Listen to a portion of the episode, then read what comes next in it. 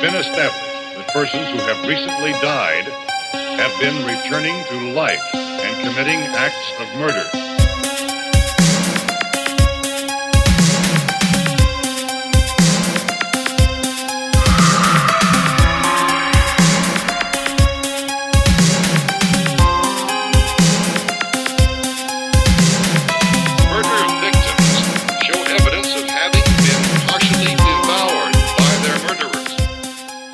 Καλησπέρα, δεντεκτιβάκια. Καλησπέρα, μικρή Πουαρό. Καλώς ήλθατε στο 11ο επεισόδιο αυτού εδώ του τίμιου του podcast. Ένα podcast που πλέον είναι υγιής. Έτσι, υγιείς, δυνατοί, έχουμε κουμποθεί με βιταμίνες όλη την εβδομάδα, δεν μπορώ να πω. Επανήλθαμε και στην κανονική ροή του προγραμματός μας. Αυτό που θέλει να πει είναι ότι επιστρέψαμε για δουλειά γαμότο. Ήταν τόσο ωραία που κάτσαμε μια εβδομαδούλα. Άρρωσταν εμένα, αλλά. Πέρα από αυτό, επιστρέψαμε και με κανονική υπόθεση. Α, ναι, καλέ, εννοείται ότι θα επιστρέφαμε. Τους το είχαμε Οπότε- πει από εκείνο το special Ναι. που κάναμε. Ναι, οπότε θέλω να πω, επιστρέψαμε και στην κανονική ροή. Επιστρέψαμε, ναι. Είμαστε εδώ να φέρουμε στα φτάκια σας υποθεσούλες που έχουμε κάτσει, έχουμε ψάξει. Λίγο πολύ έχουμε ψάξει. Επειδή έχει έρθει και πολύ καινούριος κόσμος στο Instagram, θες να τους πούμε τι είναι αυτό το podcast; Α, μάλιστα. Αυτό εδώ το podcast είναι ένα podcast το οποίο έχει έρθει για να ξυπνήσει τον Ηρακλή Πουαρό που κρύβουμε όλοι μέσα μας. Επιτέλους, είχαμε να τα ακούσουμε ένα επεισόδιο.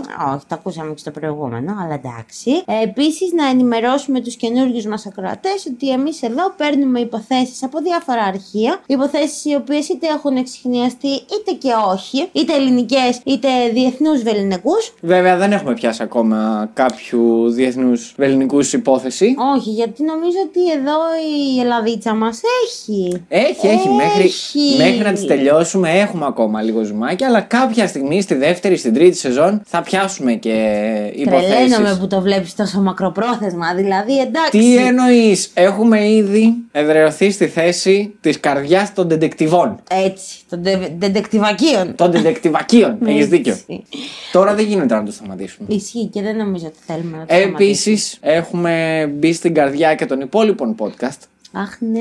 Και τα ευχαριστούμε γλυκούλια. όλα τα podcast πάρα πολύ. Ισχύει που μας αναφέρουν γενικά, που, μας, ε, που ακούνε τη δουλειά μας, που έχουν ένα κοινό σε αυτά που λένε ότι βλέπουν σε εμάς μια πολύ καλή δουλειά, την οποία παιδιά μου αρέσει που το βλέπετε εσείς, αλήθεια μου αρέσει που το βλέπετε εσείς. Ξέρεις τι, εγώ πιστεύω ότι πάνω απ' όλα βλέπουν την καλή μας τη διάθεση και βλέπουν ότι είμαστε καλά παιδιά. Πες την αλήθεια, είμαστε και γαμώτα παιδιά. Α, εντάξει. Ε, εντάξει λοιπόν. Είμαστε και γαμώτα παλικάρια, οπότε ναι, γιατί όχι. Ναι. Και θέλω εγώ προσωπικά να τους ευχαριστήσω όλους πάρα πολύ. Ναι. Γιατί εντάξει, για μένα μπορεί να είναι λίγο πιο έτσι, σημαντικό το ότι πολλά και διάφορα podcast έχουν έρθει κοντά και τους serial killers και τους conspiracy club και τους poop culture και. Τις ξαδέρφες podcast. τις αδέρφες podcast Τα λάμα που μένουν στο και τα Θιβέτ. λάμα και όλους αυτούς παιδιά. Σας Εννοείται ευχαριστούμε τα όλους. τεροράκια. Τεροράκια με εννοείται. εσά ξεκινήσαμε, δηλαδή. Εννοείται Εντάξει. όλους όλους πάρα πολύ σας ευχαριστούμε γιατί ερχόμαστε λίγο πιο κοντά Έτσι, ελάτε να κάνουμε παρέα. Αυτό είναι το concept, το podcast μεταξύ μας. Πέραν από την ομαδική ψυχοθεραπεία που πιστεύω ότι συμβαίνει, είναι και το concept του να έρθουμε όλοι πιο κοντά ο ένας στον άλλον. Εγώ επίσης θέλω να πω, για όσους είναι η πρώτη φορά που μας ακούνε, ε, να πω ότι μπορούν να μας βρουν στα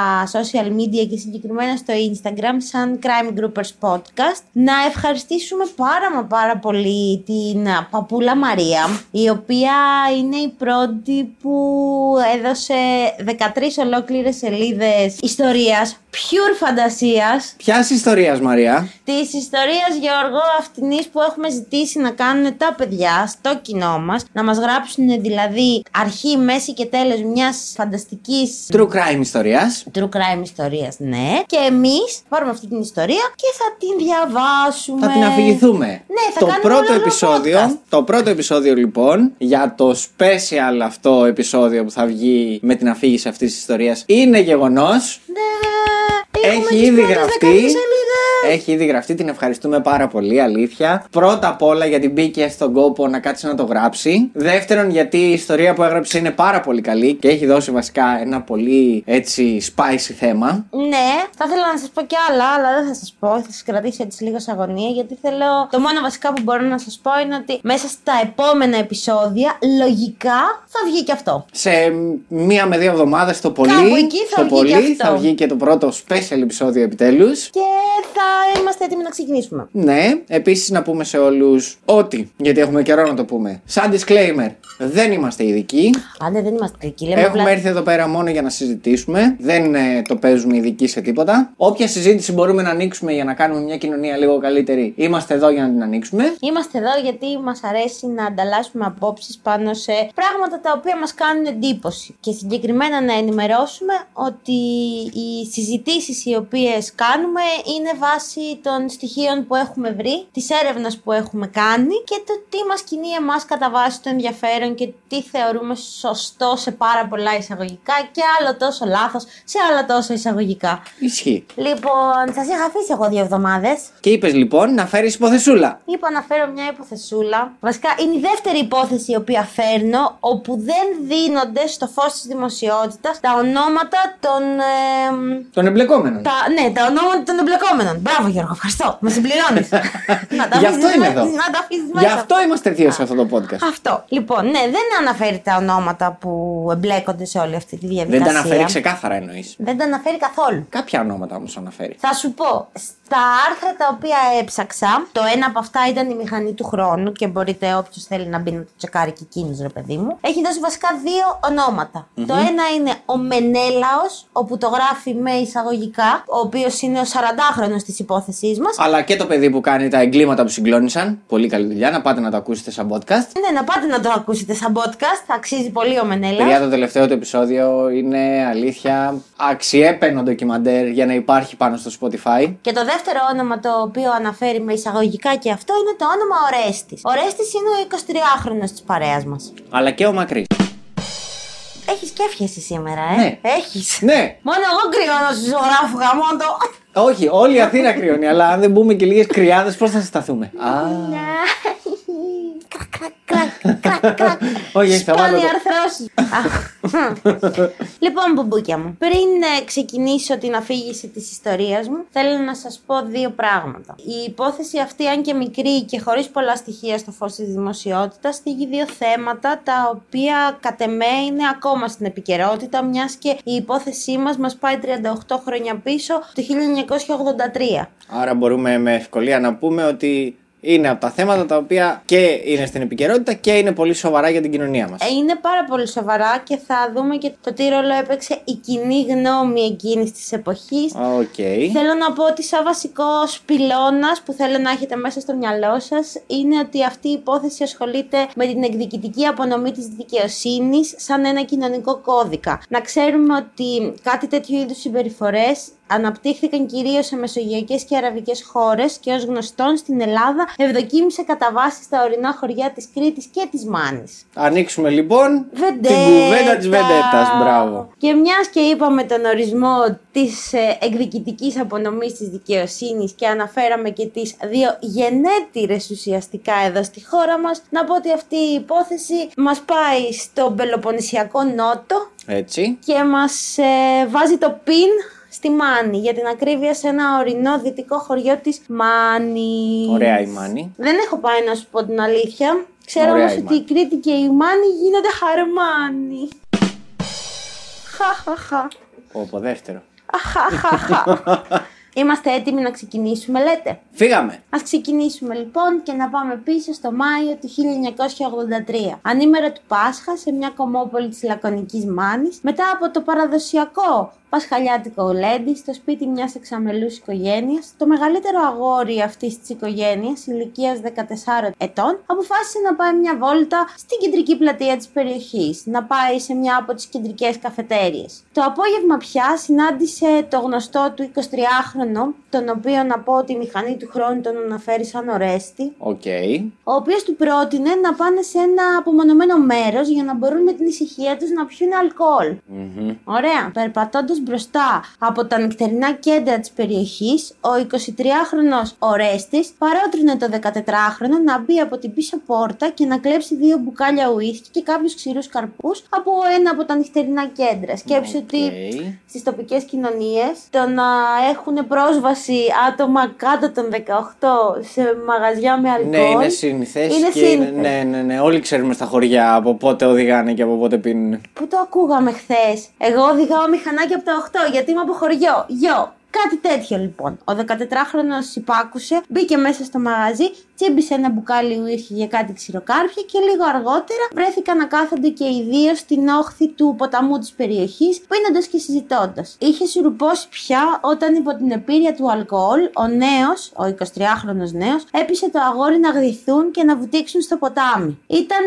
να το πούμε έτσι λίγο χήμα, η στιγμή που ο Ρέστης αποκαλύφθηκε. Ουσιαστικά έδειξε ποιο ήταν ο σκοπός του. Ο σκοπός του ήταν να αποπλανήσει τον 14χρονο, όπου όταν κατάλαβε τις προθέσεις του δεν αντέδρασε, να πούμε ακριβώς ψύχρεμα. Βάσει της ε, μετέπειτα μαρτυρίας του Ορέστη, ο μικρός άρχισε να τον βρίζει και να τον απειλεί ότι θα αποκαλύψει σε όλους ότι ήταν ομοφυλόφιλος. Ο 23χρονο άνδρας εξοργίστηκε και θόλωσε τόσο που αντέδρασε με το πιο βίαιο τρόπο που μπορούσε να αντιδράσει. Άρπαξε ένα τσιμεντόλιθο και άρχισε να χτυπά το 14χρονο στο κεφάλι μέχρι που τον άφησε ανέστητο. Νομίζοντας ότι τον είχε σκοτώσει, έριξε το σώμα του στο ποτάμι. Ο 14χρονο ήταν όμως ακόμα ζωντανός και η αιτία θανάτου του ήταν ο πνιγμός, oh. όπως απεφάνθη αργότερα ο ιατροδικαστής. Oh. Ο 23χρονο Ορέστης ε, εικάζουμε ότι δεν είχε καθαρό μυαλό για να κρύψει τα ίχνη του. Το ίδιο βράδυ, περιπατητές εντόπισαν το άψυχο σώμα του 14χρονου στο ποτάμι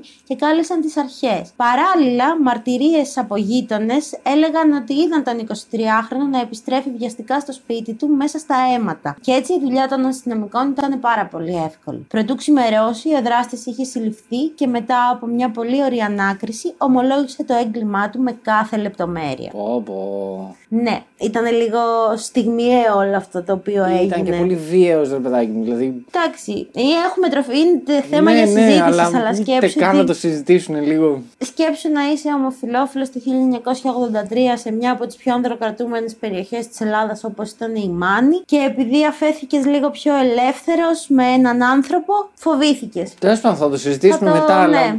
πολύ ρε παιδάκι μου κι αυτός. Τέλος πάντων. Ναι. Την επόμενη μέρα γίνεται η κηδεία του 14χρονου. Η Κομμόπολη ήταν ένα καζάνι που έβραζε, έτσι χαρακτηρίστηκαν από τις τοπικές εφημερίδες. Το πένθος είχε αναμειχθεί με την οργή και το μένος για εκδίκηση. Σε όλη τη διάρκεια της κηδείας ακούγονταν κατάρες κατά του δράστη και οι συγγενείς συζητούσαν εκδίκηση. Αναφέρει την επόμενη μέρα το ρεπορτάζ της εφημερίδας στα νέα. Η αστυνομία, θορυβημένη από το κλίμα, ετήθηκε τη μεταφορά του δράστη στις φυλακές της Τύρινθας. Η διαδικασία της μετακίνησής του όμως σχεδιάστηκε με έναν εντελώς ερασιτεχνικό τρόπο που αποδείχτηκε εν τέλει κάπως εγκληματικός. Αντί για υπηρεσιακό όχημα, ο Ορέστης θα ταξίδευε με κτέλ και τη συνοδεία δύο χωροφυλάκων. Η πληροφορία αυτή διέρευσε και έφτασε στα αυτιά του πατέρα του 14χρονου, ο οποίος αποφάσισε να πάρει τον νόμο στα χέρια του. Την ημέρα της μεταφοράς, ο 40χρονο Μενέλαος, όπως αναφέρεται στη μηχανή του χρόνου, συνοδευόμενος από τους δύο του αδερφούς, ακολούθησαν με αυτοκίνητο το λεωφορείο, γνωρίζοντας ότι τα μέτρα ασφαλείας δεν ήταν καν υποτυπώδη. Περίμεναν την κατάλληλη ευκαιρία και αυτή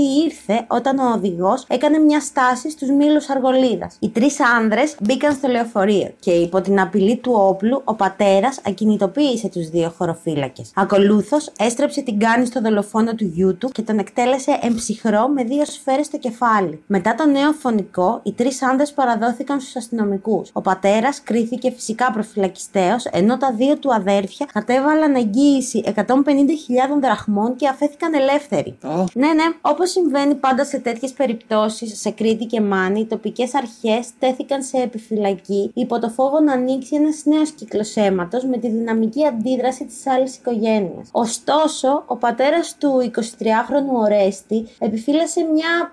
τη χαρακτήρισαν οι τοπικές αρχές σαν ευχάριστη έκπληξη, αλλά το επίθετο δεν το αντιπροσωπεύει. Εμείς θα πούμε ότι επιφύλασε μια έκπληξη. Οι δηλώσεις του ήταν είτε απολύτως καθησυχαστικές είτε άκρο παραπλανητικές. Δηλαδή; Θα σου πω, ο πατέρας του 23χρονου γύρισε και είπε στο δικαστήριο ότι είχες δίκιο που σκότωσε το γιο μου. Στο δικαστήριο, αν μπορέσω, θα πάω να τον φιλήσω. Ακόμα και αν μου δώσουν το δικαίωμα, θα πάω στη δίκη να ελαφρύνω τη θέση του. Όπως αποδείχθηκε 1,5 χρόνο αργότερα, ο πατέρας του 23χρονου κυριολεκτούσε. Τήρησε κατά γράμμα την υπόσχεσή του. Η δίκη έγινε τον Οκτώβριο του 1984 χωρίς μάρτυρες κατηγορίας. Όσοι κλήθηκαν να καταθέσουν υπερασπίστηκαν τον 40χρονο δολοφόνο, μεταξύ των οποίων και ο πατέρας του 23χρονου. Ο πατέρας του Ορέστη, Ορέστη ίσον 23 χρονών, γύρισε και είπε: Και τα δύο εγκλήματα ήταν άδικα. Άδικα πήγε ο μικρός, άδικα και ο δικός μου ο γιος. Τώρα πρέπει εμείς οι δύο οικογένειες να κλείσουμε τις πληγές μας, να ξεχάσουμε και να ζήσουμε στο ίδιο χωριό. Το παιδί μου, όταν σκότωσε το μικρό, ήταν μεθυσμένο. Μπορεί να τον είχαν ποτίσει και ναρκωτικά. Δίνω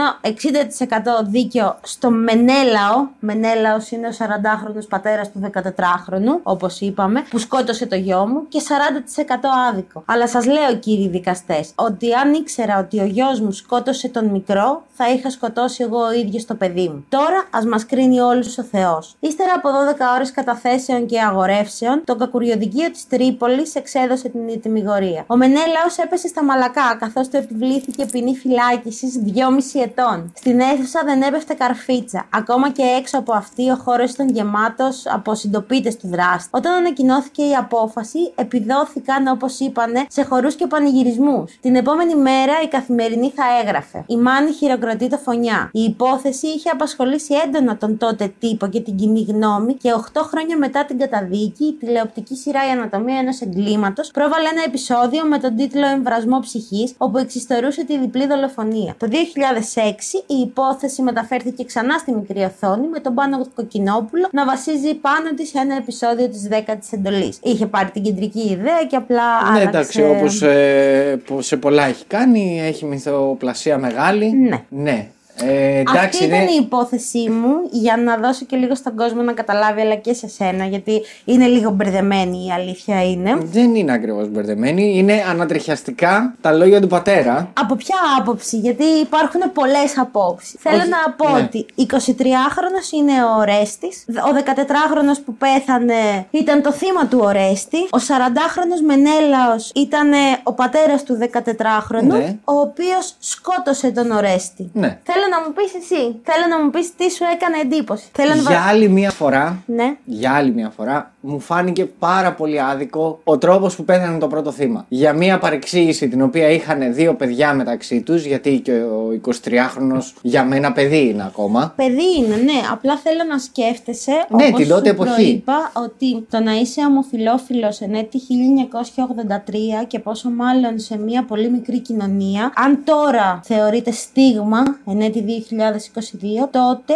ήταν απαγορευτικό. Ναι, Δεν σίγουρα, έπρεπε απλά καν να θέλω σου να πω- περνάει από το μυαλό. Ναι, απλά θέλω να πω, ωραία, ήταν δύο πιτσερίκα τα οποία ήπιανε. Ήπιανε αλκοόλ μαζί. Δεν μπορούσε μετά να τον αφήσει, να τον αφήσει στην ηρεμία του το 14χρονο. Όχι, γιατί. Και ο- να γυρίσει και να πει, ό,τι και να έλεγε το 14χρονο, να γυρνούσε και να έλεγε: Παιδιά, απλά το 14χρονο ήπια, ήπια λίγο παραπάνω αλκοόλ και δεν ξέρει τι λέει. Κοίτα, επειδή Θέλω δεν να σου πω ξέρουμε ποιον το θα πιστέψαν. Ποιον θα πιστεύανε. Δεν ξέρω. Επίσης, δεν ξέρω το περιβάλλον το οποίο μπορεί να επικρατούσε μέσα στην οικογένεια και το πόσο φοβισμένος μπορεί να ήταν ο 23χρονο έτσι ώστε να φτάσει πάνω στη ζαλούρα του και στη μέθη του, να αρπάξει τον τζιμεντόλιθο και Αυτό να είναι ένα χτυπήσει, άλλο. να χτυπήσει το παιδί. Αυτό είναι ένα άλλο κομμάτι. Γιατί νομίζω το να, ότι το να έγινε όλο αντιδράσει αυτό. τόσο έντονα, το να αντιδράσει τόσο έντονα είναι ένα άλλο κομμάτι. Το ότι μπορούσε να το έχει αποφύγει. Μπορούσε. Και αλήθεια, να γυρνούσε και να έλεγε στην- την επόμενη μέρα: Ωραία, ας πήγαινε το 14χρονο και να έλεγε τα πάντα. Μου είπε να βουτήξουμε στο ποτάμι και την ώρα που βουτήξαμε στο ποτάμι με έπιανε και μου έκανε και μου έρανε. Θα μπορούσε. Ε, μπορούσε πολύ εύκολα ο 23χρονο, σαν μεγαλύτερος, να γυρνούσε και να έλεγε: Εντάξει, ξέρετε κάτι. Ναι, του είπα να κλέψουμε ένα. δε- Ωραία, κάναμε όλη αυτή την πράξη. Κλέψαμε ένα ποτό, κλέψαμε και ξέρω κάποια. Το πιτσιρίκι ήπια πολύ παραπάνω. Δεν ξέρει τι λέει,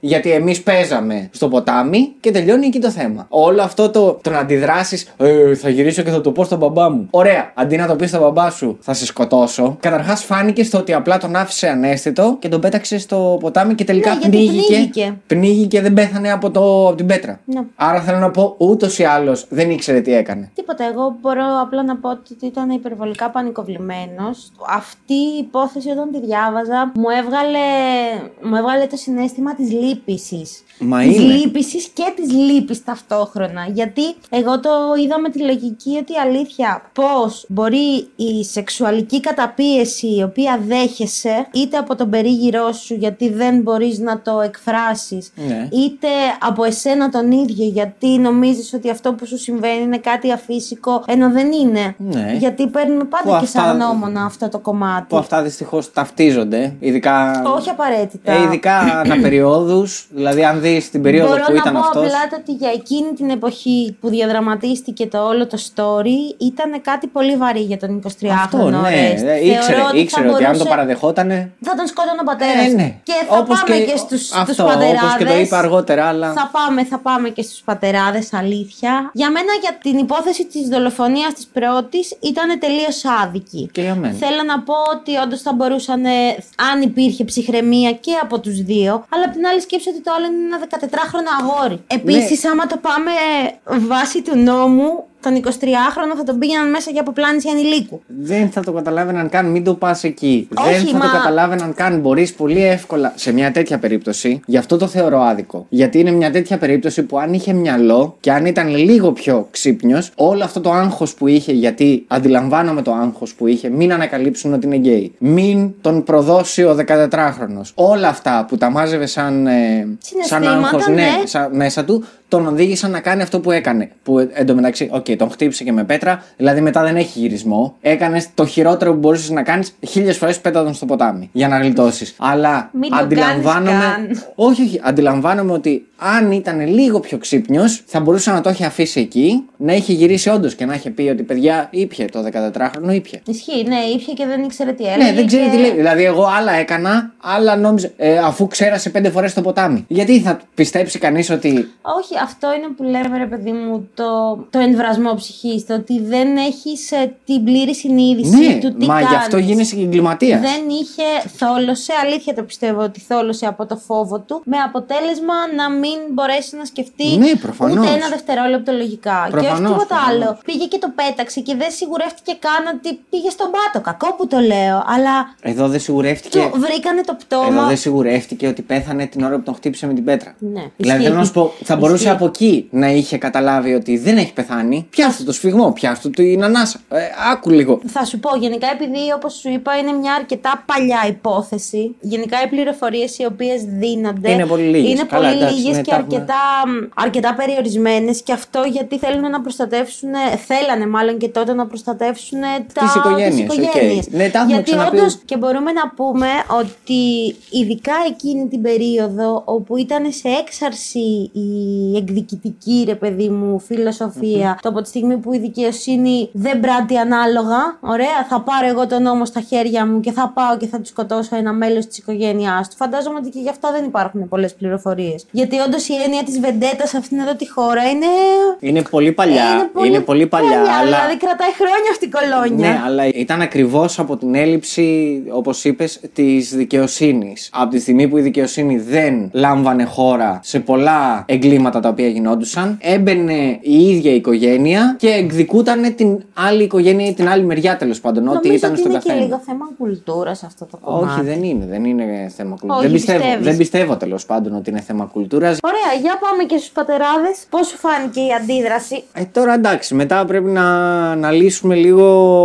Δεν ξέρω ακριβώς πώς να το θέσω. Την αντίδραση του πατέρα το να σκοτώσει σαν εκδίκηση από μόνος του τον φονιά Του παιδιού γιου- του. Ναι, Ναι. του γιου του που εν μέρη, όσο κακό και αν ακουστεί, εγώ σε κάποιες περιπτώσεις, οκ, το δικαιολογώ. Ναι. Όσο κακό και αν ακούγεται. Δηλαδή, δεν μπορώ να μπω στην ψυχολογία του καθενός, ούτε να μπορέσω να καταλάβω πώς είναι το να σου σκοτώνουν το παιδί. Καλά, όχι. Οπότε ε, δεν λέω, ε, πάντα κακό είναι, πάντα κακό είναι, αλλά σε 3% των περιπτώσεων τη δικαιολογώ την πράξη. Στη συγκεκριμένη δεν ξέρω. Κοίτα, ένα κομμάτι είναι αυτό που λες, το ότι αποφάσισε να πάρει τον νόμο στα χέρια του και να σκοτώσει το φωνιά του παιδιού του. Μα ήταν άδικο ούτως ή άλλως. Το ότι πέθανε το πιτσιρικάς. ναι. ναι, δηλαδή το πιτσιρίκι δεν έφταιγε σε τίποτα. Ναι. Ήταν αρκετά άδικο. Γιατί, γιατί ο άλλος επέλεξε να κάνει. Ναι, απλά εμένα αυτό που μου έκανε εντύπωση είναι ότι δεν... ο πατέρας του 14χρονου δεν μπήκε στη διαδικασία, ρε παιδί μου, να περιμένει να βγει η ετοιμιγορία. Μία που σκότωσε το γιο του, μία που τον πιάσανε, στη μεταφορά βρήκε την ευκαιρία και γύρισε και είπε: Μάγκες, αφού πάει με κτέλ, θα σταματήσουμε το κτέλ. Μα το πηγαίνανε όπως, με κτέλ. Και έτσι όπως το έφερες, θέλω να σχολιάσω το πριν σχολιάσω τον πατέρα, γιατί εγώ σου ξαναλέω, ένα 3% του δίνω ένα δίκαιο και το ξέρω ότι πολλοί κόσμος θα διαφωνήσει μαζί μου, γιατί δεν πρέπει να παίρνουμε την ε, δικαιοσύνη μας... στα χέρια μας. Όχι, αλλά ξέρεις τι, επειδή δεν ξέρω πώς μπορεί, δεν, δεν ξέρω πόσο τραγικό μπορεί να είναι το συνέστημα του να βλέπεις ότι σου σκοτώνει το παιδί. Ούτε κι εγώ, αλλά σίγουρα δεν είναι, δεν είναι αυτή η λύση. Ναι, όχι, δεν είναι αυτή η λύση. Το, αλλά... το αντιλαμβάνομαι και σου είπα, εγώ σαν Γιώργος δίνω ένα 3%. Όποιος το κάνει, το κάνει. Ότι μετά κι αυτός πρέπει να αντιμετωπίσει τις ευθύνες του, ναι. και τη δικαιοσύνη, πρέπει. Ναι. Τώρα, δεν ξέρω αν αυτός που σαν γονιός σκοτώνει, το ότι μέσα του τουλάχιστον ηρέμησε, Θέλω να σχολιάσω το ότι βέβαια είναι παλιά και βέβαια όλοι μαθαίνουν από τα λάθη τους αλλά για άλλη μια φορά θέλω να δούμε πώς στην Ελλάδα του 83, 84 ναι, βασικά μεταφέρανε εγκληματίες ναι, μέσα, σε πολλά, μέσα σε, σε πολλά εισαγωγικά έτσι. Εν τω μεταξύ αυτό γράφουν τα άρθρα ότι το βρήκανε μια πολύ καλή ιδέα γιατί υπήρχε πολύ έτσι τεταμένη κατάσταση στην όλη στην περιοχή και σκεφτήκανε ότι εμένα αυτό που μου έδωσε να καταλάβω είναι ότι τους πέρασε από το μυαλό ότι ο πατέρας μπορεί να έκανε κάποια επίθεση. Ναι. Και απλά είπαν ότι ξέρεις τι, θα τον θα βάλουμε στο κτέλ, θα τον μπερδέψουμε. Είχαν δει, δεν ξέρω τι χολιγουδιανέ ταινίες καμία, δει. Καμία χολιγουδιανή αλλά... ταινία δεν έχει κάνει τέτοια μεταφορά εγκληματία. δηλαδή, τουλάχιστον όταν είναι να μεταφέρεις έναν εγκληματία και δει σε τέτοια εγκλήματα, έχεις υψίστη ασφαλείας μεταφορές. Δεν και... ήταν ούτε καν υποτυπώδη. Δεν, δεν υπήρχαν δηλαδή για τον θέλω κανένα να λόγο. Πω, θέλω να πω, όπως είχαμε πει και στο επεισόδιο με τον Πάσαρη, ναι. εδώ ο Πάσαρης κατάφερε στη μεταφορά του προς το νοσοκομείο να κάνει ό,τι έκανε. Ισχύει. Και να έχεις συνεννοηθεί τόσο κτλ. Είναι κι άλλος που το ναι, κατάφερε να το κάνει. Είναι, αυτό. ναι, θα τον, φέρουμε, θα τον φέρουμε αργότερα. Να μην τον πω, ε, να μην τον ανακαλύψω. Όχι, να τον πεις. Ωραία, να το πω, να τους αποκαλύψω. Να τον αποκαλύψεις. Να τον αποκαλύψω, ε. Όχι, θα τους αφήσω σε αγωνία. Για πες. Έλα, έλα. Εντάξει, ξεκινάει από πι και τελειώνει σε κόστα. Όποιος το βρει, ξεκινάει από το κολλητάκι. Ξεκινάει από παλέ και τελειώνει σε Κώστα. Σε ο Κώστα. Θα μπορούσε, αλλά έλα, φεύγουμε τώρα από τη Ναι, anyway. Ε, Παλαιοκώστα, άλλο επεισόδιο. Είναι από τα πράγματα τα οποία όντως μαθαίνουν από τα λάθη τους και η αστυνομία και η κοινωνία. Ότι εντάξει, δεν γίνεται να μεταφέρεις κάποιον με πολύ απλά μέτρα γιατί θεωρείς ότι δεν θα του κάνουν τίποτα. Ισχύει. Δεν ξέρεις καταρχάς ποιος του την έχει στημένη και για ποιο λόγο. Να ορίστε, ο πατέρας ήθελε να πάρει εκδίκηση. Δεν είναι ότι ένας άλλος εγκληματίας ή δεν ξέρω κι εγώ τι το έκανε. Ναι. Ήταν ένας 14χρονο ο οποίος ο πατέρας του περίμενε στη γωνία για να πάρει εκδίκηση. Ναι. Ξεκάθαρα. Απ' την άλλη, να σχολιάσω Τι; τον δεύτερο πατέρα. Πάμε στο δεύτερο πατέρα. Τον πατέρα του 23χρονου. Ναι. Που αφού του σκοτώνουν το γιο, ήταν σε φάση. Ε, εντάξει, να σας πω κάτι. Άμα δεν το έκανε εκείνος και μου δινόταν εμένα ευκαιρία, θα τον σκότωνα εγώ. Ναι, γιατί ήταν ομοφυλόφιλος. Ναι, για αυτά που έκανε. Για αυτά που έκανε. Για αυτά που έκανε. Ναι. Που πάμε πίσω την κοινωνία πάρα πολύ, ναι μεν, αλλά ακόμη και σήμερα και δεν νομίζω να υπάρχει κάποιος που διαφωνεί σε αυτό, σε πάρα πολλά σπίτια. αν δεν, είναι, αν δεν είναι 6 στα 10 σπίτια, είναι τουλάχιστον 4 στα 10 σπίτια που ακούγονται αυτές οι εκφράσεις, ναι. ακούγονται καθημερινά. Ναι, ότι μην δω το γιο μου να κάνει αυτό. Ε, τον, εγώ, εγώ τον έχω σκοτώσει. Θέλω να σου πω το πώς οι πατεράδες που ξέρω σίγουρα έναν-δύο, οι οποίοι έχουν γυρίσει και τους έχουν πει οι γη τους ότι ξέρεις κάτι θα ντυθώ γυναίκα και η έκρηξη η οποία έχει γίνει είναι εντάξει, δεν υπάρχει. Για κάτι μηδαμινό εννοείς, Για κάτι μηδαμινό, είναι, για ναι, κάτι το οποίο είναι, είναι απόκριση που ο καθένα. Ναι, και σκέψου ε... λοιπόν το ότι το 1984 που ήμασταν ακόμα πιο πίσω, το πόσο δύσκολο και το πόσο ρετσινιά ήταν αυτό το πράγμα και για τον ίδιο τον άνθρωπο, αλλά και για την οικογένειά του. Δηλαδή το πώς το βλέπανε, το πώς αντιδρούσαν, το ότι ναι. το θεωρούσαν ασθένεια. Ναι, κάτι το οποίο δυστυχώς κάποιοι ηλίθιοι και μαλακά μυαλουδάκια που λέει και ένας άλλος ε, vidcaster να πούμε. Δεν είναι vidcaster, είναι YouTuber. Είναι YouTuber. Εντάξει, αλλά είναι σαν podcast αυτό που κάνει. Α, όχι. Ούτε καν. Τέλος πάντων, όχι, όχι, είναι ο Τζακ Λόμπ. Είναι Είναι ο Jack Jack Λόμπ Loeb, και ναι. το εννοεί το μαλακά μυαλουδάκια και καλά κάνει. Γιατί είναι πυθικό μυαλό Ισχύει. και ακόμη είναι εύπλαστο. Ισχύει. Ναι, και μ, εμένα μου έκανε πολύ μεγάλη εντύπωση το ότι αυτόν ο άνθρωπος ο οποίος έδωσε δίκη στο φωνιά του γιού του συντέλεσε τεράστιο ρόλο στο ότι ο 40χρονο έφαγε 2 χρόνια Δυόμιση. και 7, 2,5 χρόνια και 7 μήνες. Έφαγε 2,5 χρόνια. Και τα αδέρφια του που ήταν μαζί του, ωραία, πληρώσαν 150.000 δραχμές και βγήκαν έξω. Ναι. Η δικαιοσύνη δηλαδή Μιλάμε πάντα βέβαια για το 84. Οκ, Ναι, Εντάξει, δεν μπορώ να αλλά πω και κάτι. Πάλι, τι είναι τόσο εξαγο... Στο να είσαι Ήταν. συνεργός σε μια ε, δολοφονία εξαγοραζόταν με 150.000 δραχμές. Γιατί εξαγοραζόταν με δυο- 2,5 χρόνια; Όχι, τα 2,5 χρόνια πώς βγήκαν. Εγώ δεν κατάλαβα πώς βγήκαν. Δεν έχουν Λέτε- λεπτομέρειες στη δίκη Δεν για έχουμε, να όχι. καταλάβουμε. Η αλήθεια είναι αυτή. Για να αλλά- καταλάβουμε και είναι αυτό που με χτυπάει σε πάρα πολλές υποθέσεις του τότε. Γιατί δεν είναι η μόνη, είναι και άλλες υποθέσεις που ενώ ας πούμε στο εξωτερικό, όταν ψάχνεις για εγκλήματα και για δίκες που γίνανε, υπάρχουν εκτός από βίντεο, υπάρχει αναλυτικά η δίκη. Υπάρχει, ναι, εμείς εδώ όχι. Τι είπανε οι ένορκοι, τι είπανε οι δικηγόροι, τι είπε ο ίδιος ο.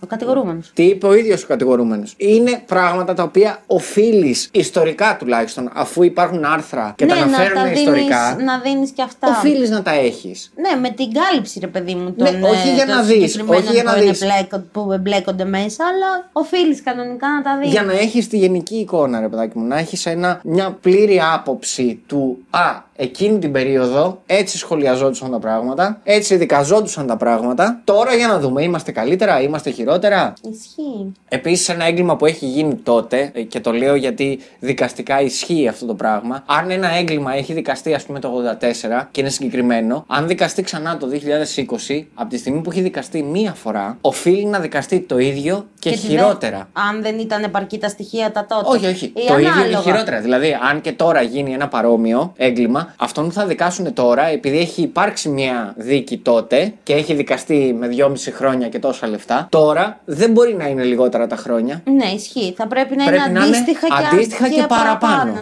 η κατάλαβα τι δίκη. λες. Γιατί μία φορά τουλάχιστον έχει δικαστεί έτσι. Ούτε γίνεται να το ανθώσουν. Δηλαδή, πώς να σου πω, από ένα σημείο και μετά οι δίκες και όλα αυτά που γίνονται είναι και λίγο ιστορικά γεγονότα. Ε, ναι, γιατί από τη στιγμή που Π.χ. συμβαίνει. πώς πώς βγήκε μετράνε η στο- Χρυσή Αυγή Εγκληματική οργάνωση και οργάνωση. μπήκανε Ωραία, μέσα. από τη, Ευτυχώς. στιγμή, από τη στιγμή που βγήκε αυτό σαν απόφαση, από εκεί και Οποιαδήποτε πέρα αντίστοιχη ακριβώς. ομάδα θα πρέπει να Ακριβώς. δικάζεται το ίδιο. Ναι. Το ίδιο και χειρότερα. χειρότερα. Αν- Ελαφρύτερα ανάλογα- δεν γίνεται. Εντάξει, ανάλογα το τι έχει κάνει. Αν είναι το ίδιο. Αυτό, ναι. Λέμε πάντα. Ε, όχι, εμένα από αυτή την υπόθεση, εκτός από τη λύπη και τη λύπη που σας είπα που μου έβγαλε σαν συνέστημα, μου έβγαλε και τη στεναχώρια για το ότι κάποιοι άνθρωποι νομίζουν ότι όταν γίνονται γονείς τους ανήκει εξ ολοκλήρου το παιδί το οποίο δημιουργούν, το, Ε, οποίο, το ερχόμαστε παιδί πίσω, το οποίο βγάζουν. ερχόμαστε πίσω στο επεισόδιο Δυστυχώς, επειδή μπορεί να έχει έτσι κάποια σχέση, με την. θα το ε, ξαναπώ αυτό το πράγμα. Ναι, είναι άλλη μια φορά, όπως και στην υπόθεση με την Αγγελική Πέτρου, που είχαμε κάνει την υπόθεση, που πάλι ο γονιός πήρε στα χέρια του, όπως Τη ζωή του παιδιού του. Έτσι, γιατί επιλέγει ότι, ξέρεις τι, μου ανήκει. Ναι, ρε φίλε, αυτό μου την έσπασε εμένα πάρα πολύ. Το ότι ο πατέρας του 23χρονου αντί να θρυνήσει το παιδί του, που,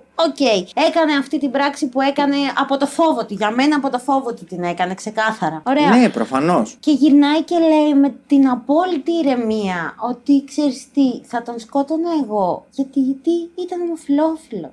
Δηλαδή, δεν μπορώ να διανοηθώ τον τρόπο με τον οποίο σκέφτονται αυτοί οι άνθρωποι. Θέλω να πω, υποτίθεται ότι κάνεις ένα παιδί, ωραία, και θέλεις, για μένα, σα Μαρία, αυτό που θέλεις είναι να είναι καλά, να είναι χαρούμενο, να προσπαθείς να το βοηθήσεις όσο περισσότερο μπορείς και πάνω απ' όλα να το βλέπεις ευτυχισμένο. Θες να σου πω κάτι. Το τι κάνεις στο κρεβάτι του, ρε Ω, μα φίλε, δεν είναι αυτό. δεν με Μα νοιάζει, δεν είναι... Μα δεν είναι το τι κάνεις στο κρεβάτι του. Τι Εμένα κάνεις αυτό με στην ενοχλεί. προσωπική του ζωή. Για... Όχι, δεν είναι αυτό. Δεν με ενοχλεί αυτό και ε, θεωρώ ότι ο κόσμος πρέπει να τα ακούει όσες πιο πολλές φορές γίνεται. Γιατί αν το παιδί σου γούσταρε γυναίκες και να γλύφει τις πατούσες τους. Ναι. Εντάξει, δεν θα είχε κανένας πατέρας πρόβλημα. Α, ναι, από αυτή την έννοια το λες, ναι. Γιατί, Αυτό γιατί ακριβώς. πηγαίνει με γυναίκα. Το ότι γλύφει πατούσες στο κρεβάτι και γουστάρει να τρώει και καμιά τα κουνιά, άμα δεν τη γλύφει καλά την πατούσα. Ψαγμένος κτλ. είσαι, ναι. Ναι, ε, είναι κάτι τελείως διαφορετικό από το να πηγαίνει με άντρα. Εκεί γιατί ξαφνικά σε αφορά το κρεβάτι του. Άρα δεν σε αφορά το κρεβάτι του, σε Σε αφορούν αφορά η ζωή του, η προσωπική επιλογές ναι, του. Οι επιλογές του. Είναι το ίδιο. Δεν πρέπει να σας αφορούν οι Ναι, επιλογές είναι των το παιδιών. ίδιο με το όταν ας πούμε κάποιος τσαντίζεται με τα παιδιά του και με το, με το τι δουλειά θα κάνουν. Α, καλά, αυτό. Όχι, αυτό είναι άμα ακριβώς θες το να ίδιο. κάνουμε ένα podcast να κάτσουμε να τα συζητήσουμε. Για μένα είναι σεξουαλικό και οικονομικό το θέμα ακριβώς το ίδιο. Το παιδί μου εμένα δεν θα γίνει σκουπιδιάρης. Γιατί τι Το έχουμε; παιδί μου εμένα, το παιδί μου εμένα θα γίνει ή δικηγόρος ή τα λέω τα πολύ κλεισέ, εντάξει, Ναι. αλλά Ή ή γιατρός, δικηγόρος ή ή γιατρός ασχοληθεί- ή οικονομολόγος ή δεν ξέρω κι εγώ τι. Το παιδί μου εμένα δεν θα γίνει σερβιτόρος, γιατί δεν κατάλαβα, ρε φίλε. Εσένα ποιος θα σε σερβίρει; Όχι, εμένα το άλλο. να Εσένα, πάω να γίνει. όταν ρε εσύ θα φίλε. πας στην καφετέρια, εσένα ποιος θα σε σερβίρει; Ένα αυτό είναι καλά. Τη δουλειά του σερβιτόρου την έχουν σε φάση υπεριστασιακή γιατί ε, για να βγάλουμε. Να, παίρ- να παίρνουμε ένα έξτρα χαρτζηλίκι στη σχολή. Ναι, Που γι' αυτό συνήθως- δουλεύουν οι περισσότεροι Που νομίζετε. συνήθως, και το λέω για να, Γιατί για δεν να τους ταυτιστούν. αφήνουν, γιατί ξενε... Εγώ ξέρω με τι ξενερώνω. Με αυτούς τους γονείς που ξενερώνουν πολύ όταν τους λένε ότι ξυστή. Θα πάω να γίνει υδραυλικός. Θα πάω να γίνει ηλεκτρολόγος. Να πας να γίνεις αγόρι μου. Καλά, που να στις πας μέρες να μας- γίνεις αγόρι Που μου. στις μέρες μας είναι απλά τα δύο επαγγέλματα τα οποία έχουν απίστευτη δουλειά. Ε, βγάζουν τα κερατά τους. Όχι, ε, θέλω να μας πει και το κοινό. Ποιος έχει φωνάξει ηλεκτρολόγο ή Και του υδραυλικό έχει πει έρχομαι και τώρα. του έχει δώσει 20 ευρώ. Του έχει, δω... έχει ξεμπερδέψει με τη δουλειά που θέλει να του κάνει με 20 ευρώ. Ποιος έχει στην ιδέα να φωνάξει ηλεκτρολόγο ή υδραυλικό και δεν λέει, Ε, δεν θα τον φωνάξω σήμερα, θέλει και 50 ευρώ. Τέλος πάντων, το θέμα είναι ότι δεν είναι πολλά τα χρόνια τα οποία έγινε αυτό το έγκλημα. Ναι, είναι δύο γενιές πίσω, είναι 38 χρόνια, αλλά δεν είναι πολλά. Η δι- δίκη αυτού του ανθρώπου, η ποινή βασικά αυτού του ανθρώπου για μένα ήταν εξευτελιστικά μηδενική, ξεκάθαρα. Η υποδοχή η οποία του κάνανε στο χωριό όταν γύρισε από ό,τι καταγράφτηκε ήταν εξωφρενικά πανηγυρική. Γιατί, γιατί ήταν τέτοια η κοινωνία τότε. Ότι επέλεξαν να επικροτήσουν έναν άνθρωπο ο οποίος σκότωσε έναν άλλον άνθρωπο. Γιατί ο άλλος άνθρωπος κατά βάση ήταν ομοφυλόφιλος και σκότωσε ένα 14χρονο για να μην αποκαλυφθεί το μυστικό του. Εντάξει να σου πω κάτι Ναι. αντικειμενικά. Δεν είμαστε πολύ διαφορετικοί όσο και αν λες, γιατί τώρα μου ήρθε για τα 38 χρόνια που είναι Μα πίσω. αυτό είναι το άσχημο ότι και τώρα είναι. Ναι, δεν μπορώ να πω κάτι συγκεκριμένο. Απλά θα αναφέρω για την οικογένεια αυτή που είναι στα, στην Πάτρα με τα παιδιά που πεθάνανε. Έχουμε κάνει το μεγαλύτερο λαϊκό δικαστήριο που έχει υπάρξει ποτέ σε υπόθεση. Ισχύει. Όλη αυτό στην και Ελλάδα. της Άννης. Όλοι, όχι, όχι, όχι. Η Άννη, η Άννη είναι εκδικασμένη υπόθεση. Μπορούμε να την κάνουμε ό,τι θέλουμε. Μπορούμε να πούμε τα πάντα. Ισχύει. Στη συγκεκριμένη υπόθεση με τα παιδιά στην Πάτρα, την Ναι, έχει οικογένεια, βγει, έχουμε κάνει- έχουμε πει όλοι μαζί και θέλω όσοι ακούνε το επεισόδιο να σκεφτούν πολύ καλά μέσα τους αν έχουν προδικάσει την υπόθεση Ναι. ότι α, έχει φανεί. Ναι, εγώ το ήξερα από το βιντεάκι που παίχτηκε στην τάδε εκπομπή. Εγώ το ήξερα. Είχαν σκοτώσει και τα τρία τους παιδιά. Ή κάποιοι άλλοι που λένε Ω, μα δεν τα έχουν σκοτώσει. Οι γιατροί φταίγανε. Μισό, παιδιά. Ναι, Μισό παιδιά. λεπτό. Χαλαρώστε όλοι. Από τη στιγμή που δεν έχουν βγει,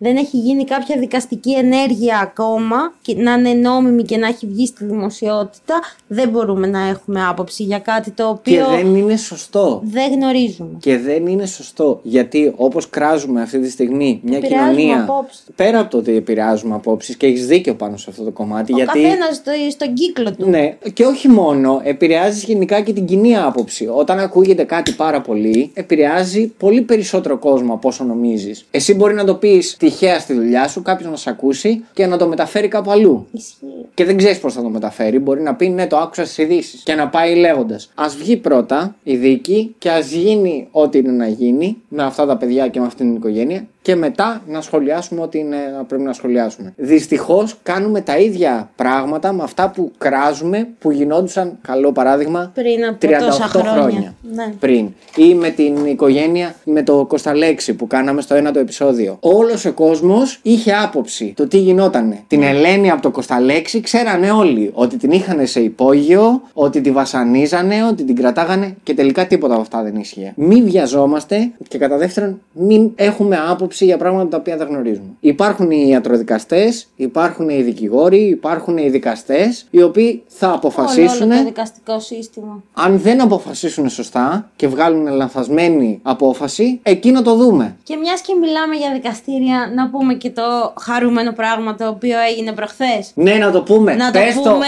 πες το με, με φωνή. Να το πούμε ότι ο Κορκονέας, ο δολοφόνος του Αλέξανδρου Γρηγορόπουλου, Ξαναγύρισε! ξαναμπήκε επιτέλους στη φυλακή. Επιτέλους. Αυτό ήθελα να πω. Ναι, για μένα ήταν πολύ μεγάλη χαρά που το διάβασα προχθές. Τον πέθανε ο Γρηγορόπουλος ε, το 2008, ήμουν Δευτέρα Λυκείου. Το σοκ και η φρίκη που είχαμε πάθει τότε ήταν, ε, δεν υπήρχε. Την πρώτη καθιστική διαμαρτυρία έξω από τη Γαδά, ακόμα τη θυμάμαι όταν εσείς, την κάναμε. Εσείς ήσασταν στη Γαδά, εμείς ήμασταν στο δέντρο. Και μετά κατεβήκαμε κι εμείς Ε. κάτω. Το κάναμε από Ναι, την ήτανε, αρχή εμείς. ήτανε τα πρώτα δακρυγόνα και σχεδόν τα τελευταία, σχεδόν τα τελευταία που Σχεδόν, έφαγα. ισχύει. Ήταν από τις λίγες υποθέσεις, όπως λες, που επειδή ήμασταν σε αυτή την ηλικία, γιατί εγώ με τη Μαρία έχουμε ακριβώς την ίδια ηλικία, ήταν από τις λίγες υποθέσεις που ήταν σε πολύ κρίσιμη ηλικία και για τους δύο. Επίσης, ήταν από τις λίγες υποθέσεις τις οποίες στην ηλικία μας εμείς περάσαμε με αστυνομική βία. Ναι, εντάξει. Δεν είχαμε άλλη. Όχι, είχαμε. Ήταν σαν να μιλάμε τώρα για τον ε, George Floyd. Ναι, ισχύει. Μας, μα, μας δίρανε λίγο, αλλά. Όχι, εντάξει. όχι. Ε, τύπου αστυνομικός σκότωσε απλό πολίτη, Πολίτη. και, Και δι έγινε μαθητή. χαμός. Και Ναι, δι ήταν μαθητή. ακριβώς το ίδιο. Ε, και δι ανήλικο, ναι, ισχύει, μαθητή. Οπότε δεν ξέρω, όσοι ταυτίζεστε, Αυτό, αφήστε ένα χεράκι από κάτω. αφήστε ναι. Α, μιας και είπες αφήστε ένα χαχεράκι. ναι. Να πούμε σε όλους ότι, μιας και δεν το έχουμε πει ποτέ σε κανένα επεισόδιο. Ποιο; Παιδιά, το Spotify δίνει κάποιες επιλογές. Α, ναι, μπορείτε να μας βαθμολογήσετε και να μας βάλετε αστεράκι. Ακριβώς. Στην Μπορείτε να μας αξιολόγηση. βαθμολογήσετε. Δεν λέει κανείς. Εννοείται. Να μας βάλετε πέντε αστέρια. Αλλά αυτό, άμα εννοείται, θέλετε- αυτό εννοείται μόνο για τους αληθινούς Ε, ναι. Μικρούς detective και Έλα, Πουαρό. Έλα, όχι. Ο καθένας μπορεί να κάνει ό,τι θέλει, να μας βαθμολογήσει όπως θέλει. Απλά να ξέρετε ότι υπάρχει και αυτό το. Ισχύει. Το κατζητάκι Επίσης- που έχει επίσης, το Spotify. Όσο πιο πολύ το κάνετε, τόσο περισσότερο μεγαλώνει η παρέα από τα Επίσης- detectivάκια. Γιατί μας μαθαίνουν όλο και περισσότεροι. Μας προτείνει το Spotify. Μην λέμε χαζομάρες, να τα λέμε κι αυτά. Τέλεια. Έτσι. Ο Γιώργος, και, προσφέρει. και κάτω-κάτω, Ναι. για όσους δεν το γνωρίζουν, αφήνουμε πάντα είτε ερωτήσεις, Είτε polls. είτε polls, είτε μικρές δημοσκοπήσεις. Έτσι. Να απαντάτε άμα σας Στα οποία μπορείτε, ναι, να απαντάτε και ας μην θέλετε να μας ακολουθήσετε σε Instagram και.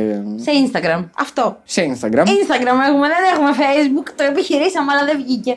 Είναι Έχουμε, για πολύ έχουμε boomers. παρόλα αυτά YouTube, αλλά δεν έχουμε εικόνα.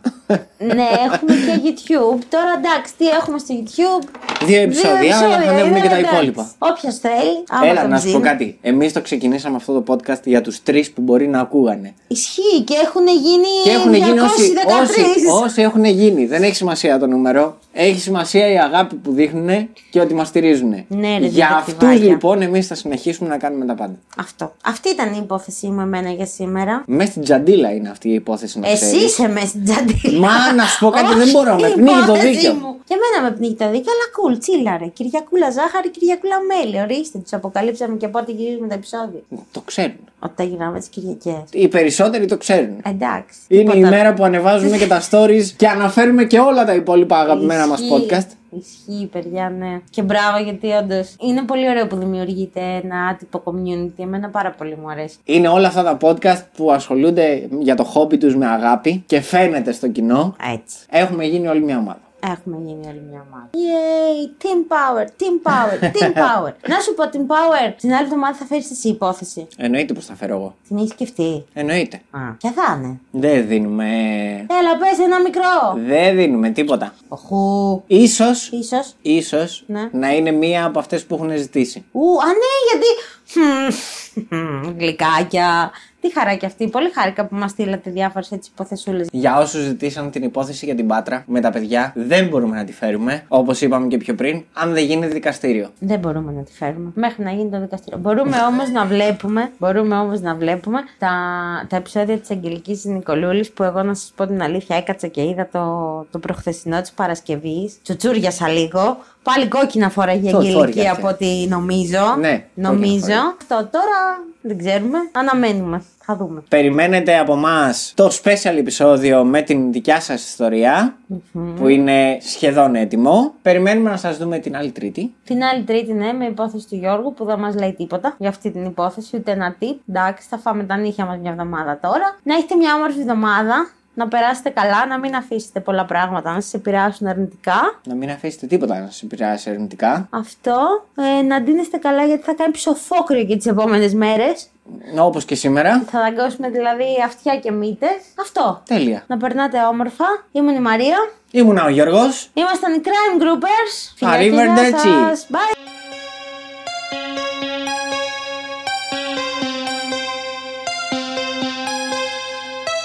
Has been established that persons who have recently died have been returning to life and committing acts of murder.